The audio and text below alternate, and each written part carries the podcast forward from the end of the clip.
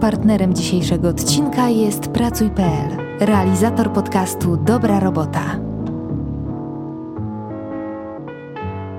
Dzień dobry. To 122 odcinek bardzo brzydkiego podcastu. Ważny dla mnie odcinek, bo mam nadzieję rozwiewający pewne wątpliwości, zawiłości i niedopowiedzenia związane z moim zawodem. Opowiem Wam o byciu internetowym twórcą w najszczerszy możliwy sposób. Przybliżę Wam wady i zalety tego zajęcia. Opowiem o wiecznej batalii w mojej głowie, błędnym rozumieniu słowa influencer i tych całych partnerach odcinka i postach sponsorowanych, które wciąż wciąż budzą bardzo dużo emocji. O partnerze dzisiejszego odcinka też Wam opowiem i tym razem nic Wam wcisnąć nie będę próbowała, oprócz naprawdę, naprawdę cennych i mądrych treści podcastu Dobra Robota, ale to za chwilę. Powiem Wam, że długo, długo, długo przymierzałam się do tego odcinka, bo, hmm, bo potrzeba takiego wygadania się, potrzeba wreszcie wyjaśnienia, czym ja się tak naprawdę zajmuję, istnieje we mnie tak długo, jak padają pytania na temat tego, skąd ja w zasadzie biorę te pieniądze. A jest to rzecz, która y, bardzo, jak się okazuje, interesuje internetową publiczność, chociaż nie skłamię, jeśli stwierdzę, że takie pytanie, szczególnie kierowane bardzo bezpośrednio, jest, no cóż, no mało kulturalne, niezależnie od tego, kogo pytamy. Poza tym, wiecie, ja się czuję troszeczkę tak, jakbyście wciąż wypierali taką możliwość, że właśnie z tego, co tutaj mówię, robię, rysuję, nagrywam, może być jakiś zysk.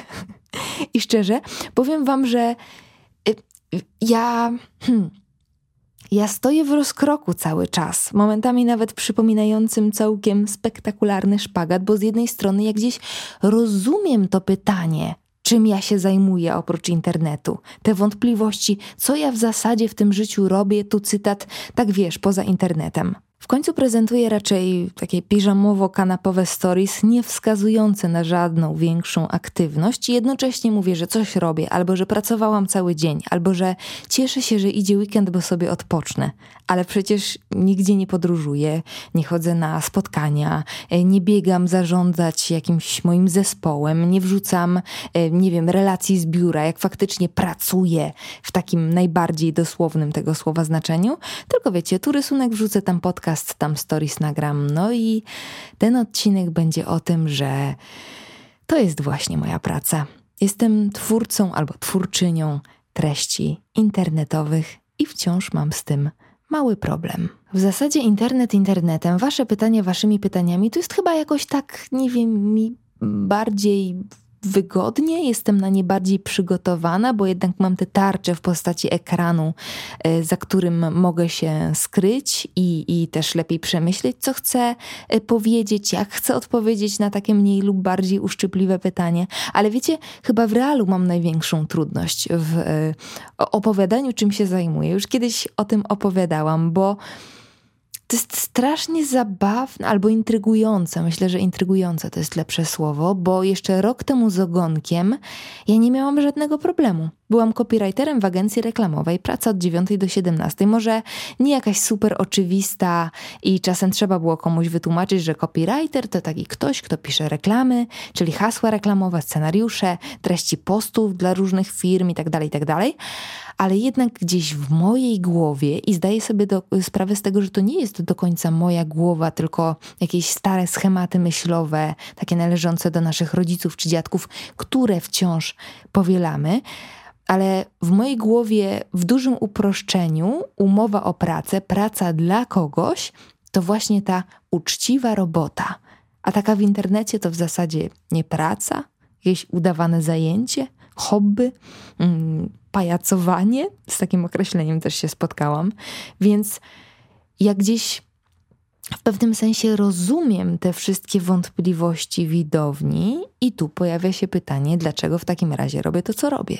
I pozwólcie, że nie udzielę Wam e, odpowiedzi od razu, bo wydaje mi się, że dobrym wstępem, taką dobrą podkładką będzie streszczenie Wam całej mojej historii, oczywiście w turboastronomicznym skrócie, jak to się właściwie stało, że robię to, co robię. I Od razu zaznaczam, nie chcę Was zanudzać przydługą opowiastką, którą pewnie część z Was już bardzo dobrze zna, więc będę się streszczać, ale w ten sposób chciałabym udowodnić pewną rzecz, powalczyć z pewnym zarzutem, z którym ja spotkałam się kilka razy w tej całej mojej internetowej karierze i wiem, że wielu twórców internetowych też się z nią spotyka, czasami nawet na co dzień że ta cała internetowa przygoda wydarza się nam trochę z dnia na dzień.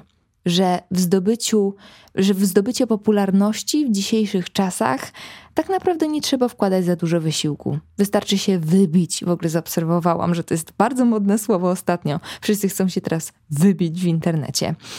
Ale y, przez to, że u niektórych osób y, faktycznie tak się dzieje, że robi się o nich głośno w dwa dni, co wcale nie zdarza się tak często, jakby się wydawało, e, to ta ścieżka kariery internetowej zdaje się być absolutnie bezwysiłkowa. Taka, wiecie, darmowa, po prostu wymagająca szczęścia i sprytu. Ja swoją przygodę w internecie zaczęłam w 2014 roku. Zaczęłam od bardzo brzydkich rysunków, które po prostu postanowiłam wrzucać do internetu, ale bez jakichś większych wizji tego, co się ma wydarzyć, a wydarzyło się całkiem sporo.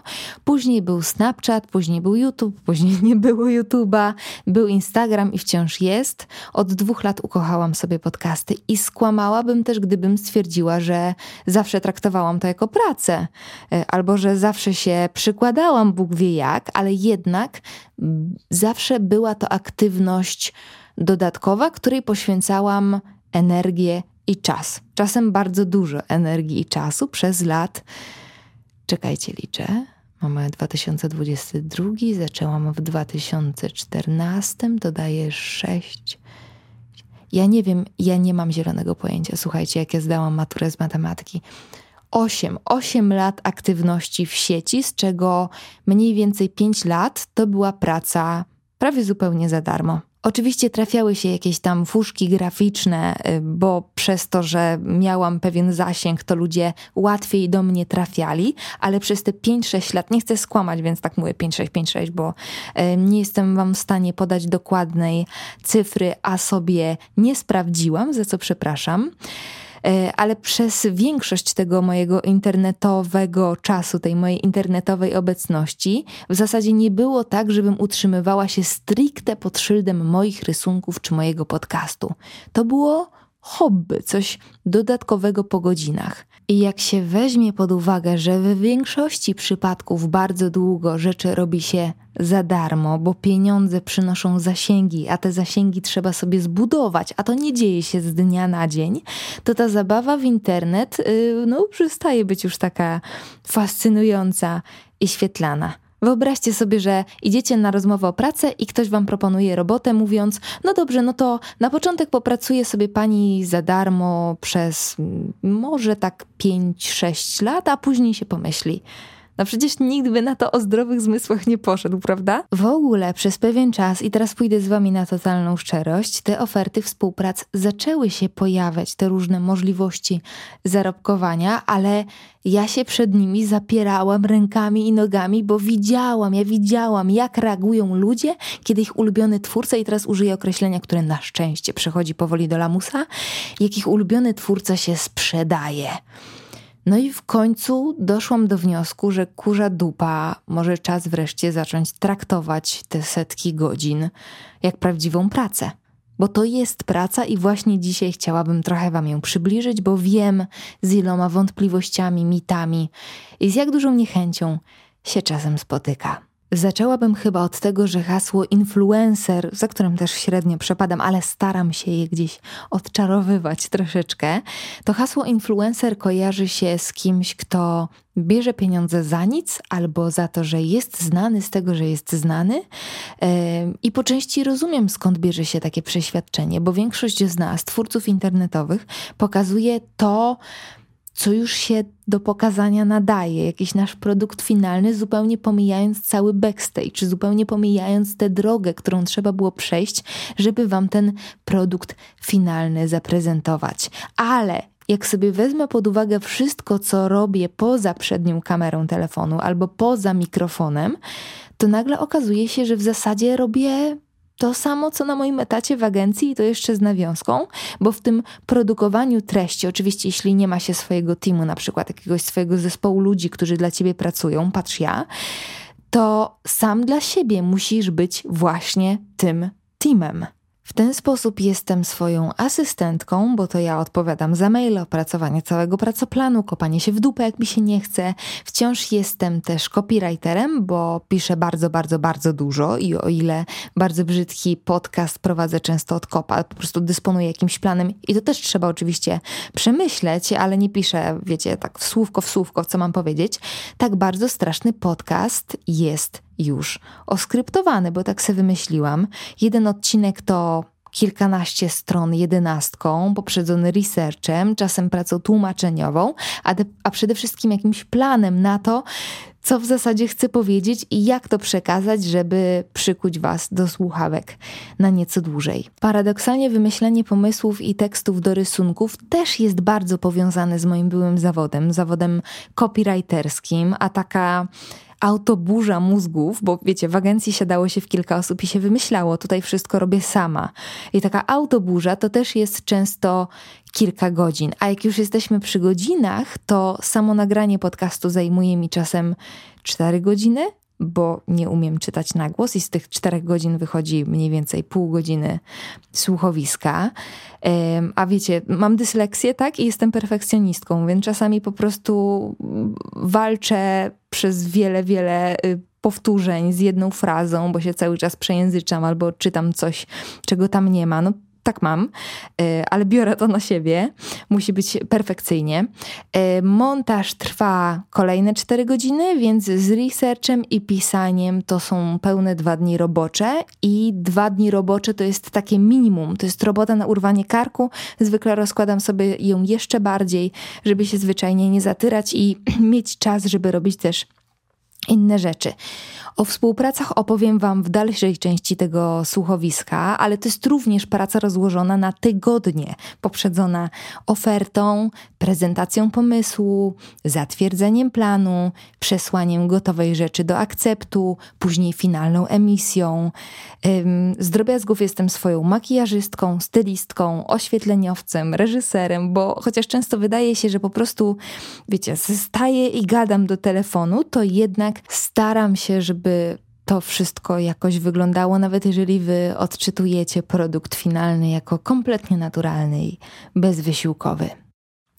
I tu mały disclaimer, żeby była jasność. Nie mam na celu udowadniać wam, że to jest poważny zawód, bo nie jest nim żadną miarą. Nie ratuję życia, nie odkrywam Ameryki, nie przyczyniam się do żadnych wielkich wydarzeń czy celów. Nie mam zamiaru również udowadniać wam, że zacharowuję się po kokardy, bo to też jest guzik, prawda? Ale chciałabym wam przedstawić to zajęcie jako zawód, jako zawód wykraczający poza ramkę telefonu czy komputera i wreszcie powiedzieć wprost i z dumą, nareszcie z dumą, tak, to jest właśnie moja praca. Bardzo wielopoziomowa, bardzo interdyscyplinarna. Jestem zawodowym multitaskerem. I o ile kiedyś multitasking kojarzył mi się, wiecie, z y, oglądaniem, nie wiem, filmików na YouTubie i wykonywaniem innej czynności w tym samym czasie, na przykład, nie wiem, nauką do sesji swoją drogą, to kompletnie nigdy nie wychodziło, bardzo nie polecam.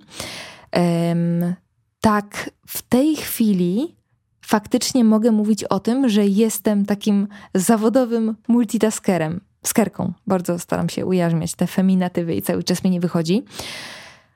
Kurczę, może by nawet bardziej ta multitaskerka pasowała zamiast tej pretensjonalnej influencerki?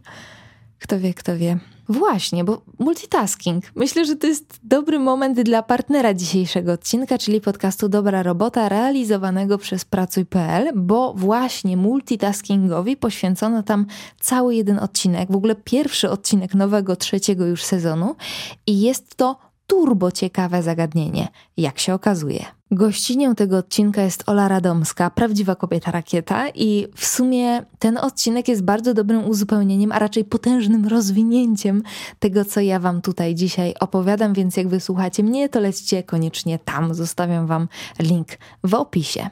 Hmm, może w ogóle Wam streszczę mniej więcej, czym jest ten podcast i dlaczego według mnie warto. Zatem jest to podcast prowadzony przez Bartka, Jezu, sycy i po prostu mój język wariuje, przez Bartka Czarkowskiego, a wcześniej przez Justynę Mazur, w którym głównym tematem rozmów jest właśnie praca w jej wszystkich odcieniach i zagadnieniach.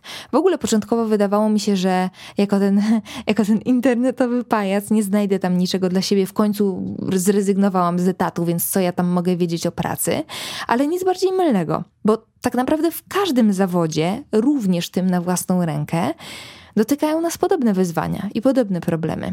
W tym trzecim sezonie rozmowy kręcić będą się wokół multitaskingu, o którym już wspomniałam, pracy z dziećmi w domu, która jest prawdziwym tematem rzeką i generalnie pandemicznym utrapieniem większości pracujących rodziców. Przynajmniej mm, tak y, widzę to ja, kiedy słucham moich dzieciatych koleżanek. O wypaleniu zawodowym też będzie, o którym sama mogłabym nagrać oddzielny odcinek. O autoprezentacji, czyli niezwykle cennym narzędziu i umiejętności, niezależnie od tego, czy pracy się szuka, czy pracujesz dla siebie, czy na siebie. Trudnych sytuacjach w pracy i tego, jak sobie z nimi radzić. Also temat gigant. I jeszcze. Mm, a tak, jeszcze odcinek y, powstał y, dotyczący diety w życiu pracownika biurowego i fizycznego. No kurczę, nie powiecie mi, że to nie są rzeczy, które aż chce się słuchać, tym bardziej, że gośćmi Bartka są niesamowite osoby, specjaliści różnych obszarów, takie osoby, wiecie, takie osoby, które przychodzą do Was i podają Wam swoje doświadczenie i wiedzę na talerzu, więc nic tylko brać, a raczej słuchać. O, i to była część partnerska.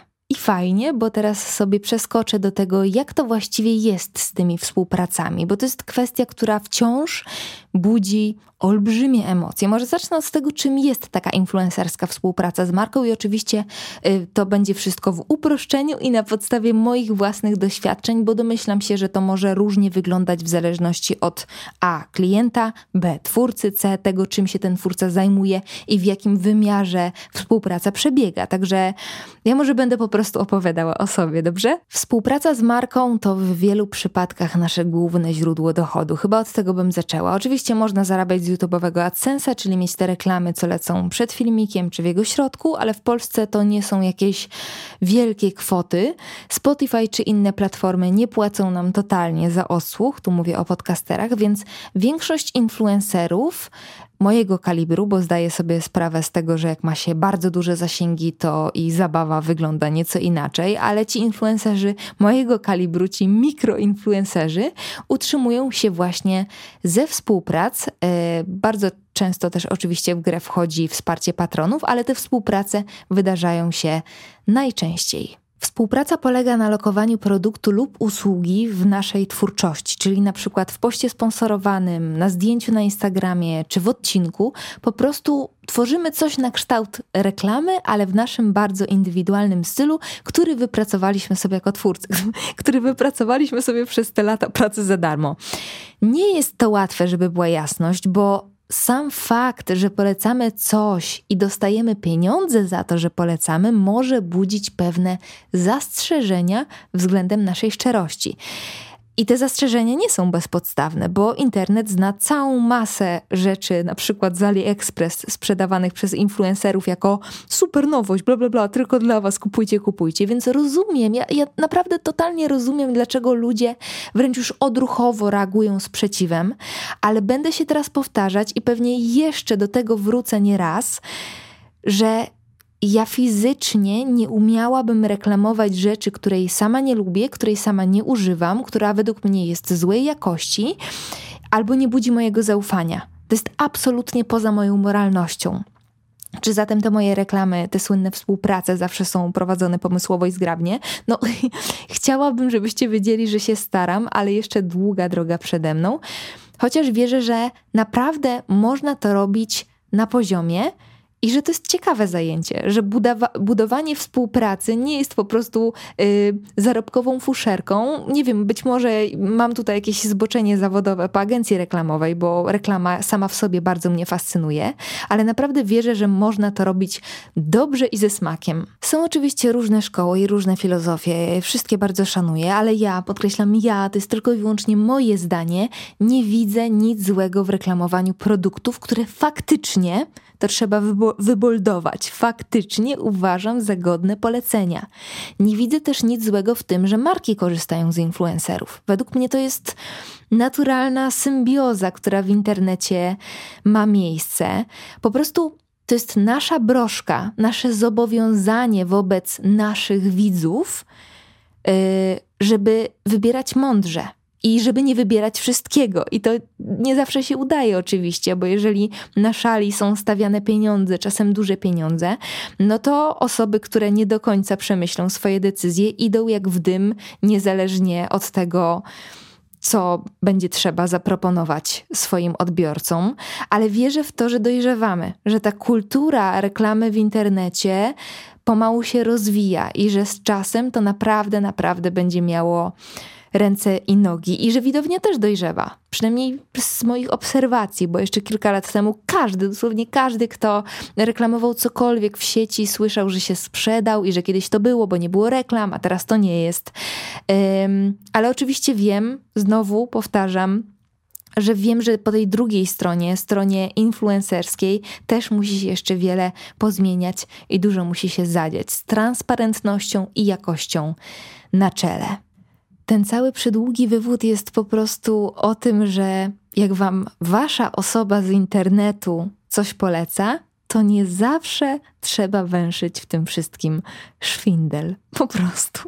A teraz trochę przeskoczę, żeby podzielić się z wami inną myślą, bo wydaje mi się, że za każdym razem, kiedy mm, myślimy o sobie w jakimś zawodzie, w jakiejś specjalizacji, to zastanawiamy się, czy to tak na zawsze czy to, wiecie, nasze powołanie, nasza życiowa droga i odrobinkę upatruję w tym wpływ starszego pokolenia, które często kończyło studia, bądź nie, e, szło do pracy i w tej pracy było kilkadziesiąt lat na jednym stanowisku. Od razu mi się wyświetla e, babciowe powiedzonko, że jak masz dobrą pracę, to się jej trzymaj. Ale wiecie, nie wiem, jak odpowiedzieć na to pytanie. Nawet nie wiem, jak odpowiedzieć na to pytanie przed samą sobą, bo oczywiście to, co robię, cieszy mnie ogromnie, mam olbrzymią wdzięczność, zdaję sobie sprawę z ogromu przywileju, yy, którym jest praca na własny rachunek, zarabianie na tym, co naprawdę się kocha, ale Życie niejednokrotnie pokazało mi, że z tymi planami i wybieganiem w przyszłość na kolejne 10, 20, 30, a nawet 5 lat różnie bywa. Więc nie wiem. Nie wiem y, w tym momencie, co jeśli nie internet, ale pewnie gdyby taka sytuacja wyniknęła, to wiedziałabym co, jakoś sobie ufam. Zresztą wydaje mi się, że z trudnością odpowiedzenia na to pytanie, co będzie się robiło za lat kilkanaście czy kilkadziesiąt, nie ja jedyna mam problem, bo praca na etacie też rzadko obecnie w dzisiejszych czasach bywa pewniakiem, prawda? Tak jak mówiłam, nie jesteśmy już pokoleniem naszych rodziców i z tego co przynajmniej obserwuję, to sami z siebie mamy też potrzebę zmian obieranie jednej ścieżki kariery na całe życie staje się pomału rzadkością. Chcemy próbować się w nowych branżach, w nowych zespołach, podnosić swoje kwalifikacje, cały czas się zmieniać i uczyć się. Świat galopuje, a my z nim. I wiecie co?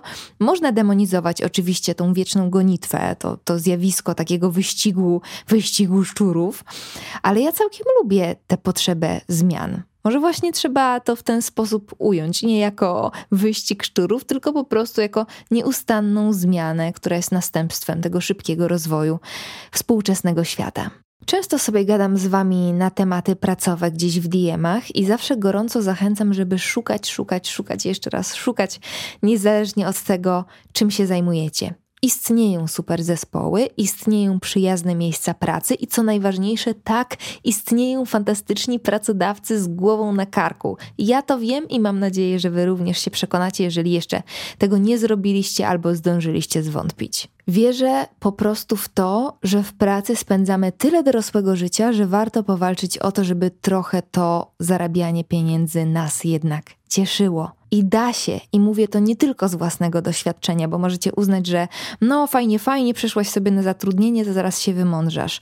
Znam całą masę ludzi w korporacjach, tak demonizowanych korporacjach, którzy są zadowoleni z własnej fuszki. I tutaj znowu mogę wrócić na chwilę do podcastu Dobra Robota, bo to jest właśnie całkiem dobre miejsce właśnie na łapanie nowych perspektyw, yy, takiego zupełnie, zupełnie innego punktu widzenia, więc jestem pewna, że pomoże Wam też w odkryciu tej radochy z pracy i w radzeniu sobie z różnymi wyzwaniami, które się z nią wiążą. Pomyślałam jeszcze tak na zakończenie, żeby pobawić się w porady cioci Igi, Igi influencerki i sprzedać Wam kilka takich wskazówek, mądrości. To, co słyszycie w tle, to Marcin, który właśnie postanowił odebrać telefon zaraz przy moich drzwiach, żeby podrzucić Wam kilka takich moich myśli, które chętnie przekazałabym osobie, która zastanawia się nad tym, jak zacząć pracę w sieci, właśnie jako twórca internetowy. I przede wszystkim chyba powiedziałabym: nie zniechęcaj się. W internecie często mamy styczność y, z przypadkami, w których z dnia na dzień jakiś Iksiński staje się wielkim influcelebrytą. Mówi się, że się wybił. Już opowiadałam dzisiaj o tym wybiciu i to wybicie staje się dla wielu osób celem samym w sobie. Na przykład przeglądam TikToka i widzę masę tych nagrań w stylu słyszałem, że nagrywając do tego dźwięku trafia się na dla ciebie. Y, dla niezaznajomionych z aplikacją to jest, y, dla ciebie to jest ta główna strona, którą się skroluje. I wszystkim zależy, żeby się tam dostać. I mam zawsze takie, taką myśl, kiedy widzę coś takiego, no dobra, okej, okay, algorytmy algorytmami, trafiłeś na dla ciebie, widzę cię, ale co chcesz mi w zasadzie pokazać w tym momencie i jak mnie zachęcić do wejścia na twój profil? Po prostu zrobiła się jakaś dziwna moda na szybki fame. I teraz polecę ciocinymi mądrościami, ale naprawdę wierzę w to, że jeżeli chce się robić cokolwiek w sieci, w ogóle cokolwiek w życiu, ale zostańmy przy tej sieci, to ta sława, czy rozgłos, czy co tam sobie chcecie, nie powinny stać na pierwszym miejscu naszych priorytetów. Przede wszystkim powinniśmy robić to, co naprawdę kochamy. Jeżeli pasjonuje cię, nie wiem, filatelistyka i to właśnie o niej chcesz opowiedzieć światu za wszelką cenę, to nie założysz kanału komentary, prawda? Skracając tę radę do jednego zdania, internet daje wolność, więc bądź wolny w prezentowaniu swoich pasji. Wiecie, jak coś płynie z serca, to jest szczere, a internet wciąż nieprzerwanie jest szczerości spragniony. Druga rada, wcale nie musisz mieć na początek super sprzętu, albo inaczej, mniej ważne, czy opowiadasz o czymś w 4K, ważniejsze o czym opowiadasz. I jasne, że obecnie duży nacisk kładziemy na mm, tą wizualną jakość treści albo dźwiękową jakość treści w przypadku podcastów, ale z rozmów z, z Wami, yy, nawet mm, kiedy rozmawiamy właśnie o tym, jak zacząć, wnioskuję, że Sens powiek spędza wam właśnie ten sprzęt. I bardzo często totalnie was blokuje przed działaniem, bo tak owszem, zaczęłabym na przykład nagrywać podcast, ale najpierw muszę uzbierać na super mikrofon nagraj telefonem. Zobacz, czy w ogóle ci to odpowiada. Sprawdź się, poczuj to, bo może być naprawdę różnie. Ja na przykład wzięłam kredyt na aparat, którym nagrywałam filmiki na YouTubie i skończyłam go spłacać rok po tym, jak zamknęłam kanał, więc to, to czasami działa w ten sposób. Czasem nasze wybory nas samych mogą zaskoczyć. Także powoli. Oczywiście zbieraj na mikrofon, ale spróbuj nagrać coś już dzisiaj, bo czemu nie? I trzecia wskazówka, już ostatnio, chociaż można byłoby o tym oddzielny odcinek nagrać, ale patrzę na zegarek, jest grubo z czasem. Dajcie znać, kto dotrwał do tego momentu mojego bełkotu.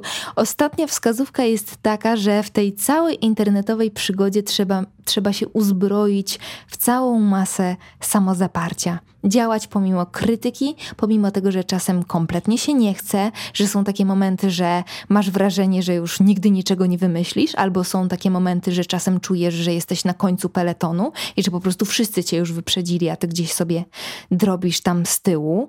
Po prostu trzeba działać a przed zwątpieniem uratuje cię tylko, i tutaj wracamy do punktu pierwszego, że robisz to, co kochasz i potrzebujesz za wszelką cenę opowiedzieć o tym światu. Tak, wzruszyłam się. Ojej, nawet nie wiecie, jak bardzo potrzebowałam tego odcinka. Potrzebowałam wam tak po prostu się wygadać, poczuć się poważnie i dobrze z tym, co robię tutaj, dla Was, przed Wami. Zawód twórcy internetowego influencera wciąż w moich oczach jest pewnym tabu.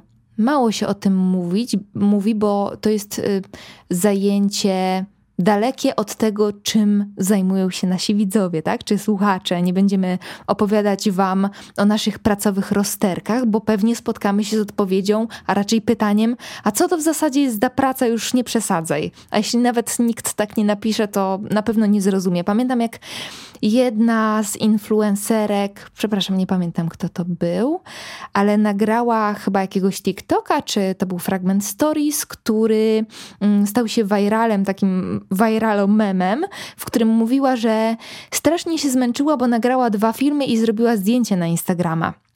I pamiętam, jak cały internet po prostu konał ze śmiechu, że no, zajebiście męczące. A ja miałam takie, wow, nieźle, dwa filmy. I jak ja sobie tak myślałam, a cała reszta ludzi po prostu piała ze śmiechu, to uświadomiłam sobie, że mogę nie być do końca zrozumiana. Niemniej dotarłam właśnie do momentu, kiedy wreszcie chcę być z tego dumna, sama przed sobą Wkładam w to pracę i uwierzcie, wszyscy twórcy wkładają kawał roboty w to, co oglądacie czy słuchacie i to, no kurczę, no, no to jest to jest praca, no dziwna, śmieszna, niedorzeczna, trudna do nazwania, ale wciąż tylko i aż praca. Dzięki za dzisiaj i w ogóle dzięki, że jesteście. Słyszymy się już niebawem. Do usłyszenia. Całuję. Cześć. Partnerem dzisiejszego odcinka było Pracuj.pl, które realizuje podcast Dobra Robota. Słuchowisko dotyczące pracy w jej wszystkich odcieniach. Myślę, że każdy, niezależnie od wykonywanego i wymarzonego zawodu, znajdzie tu dla siebie odrobinę inspiracji, więc raz jeszcze serdecznie zapraszam.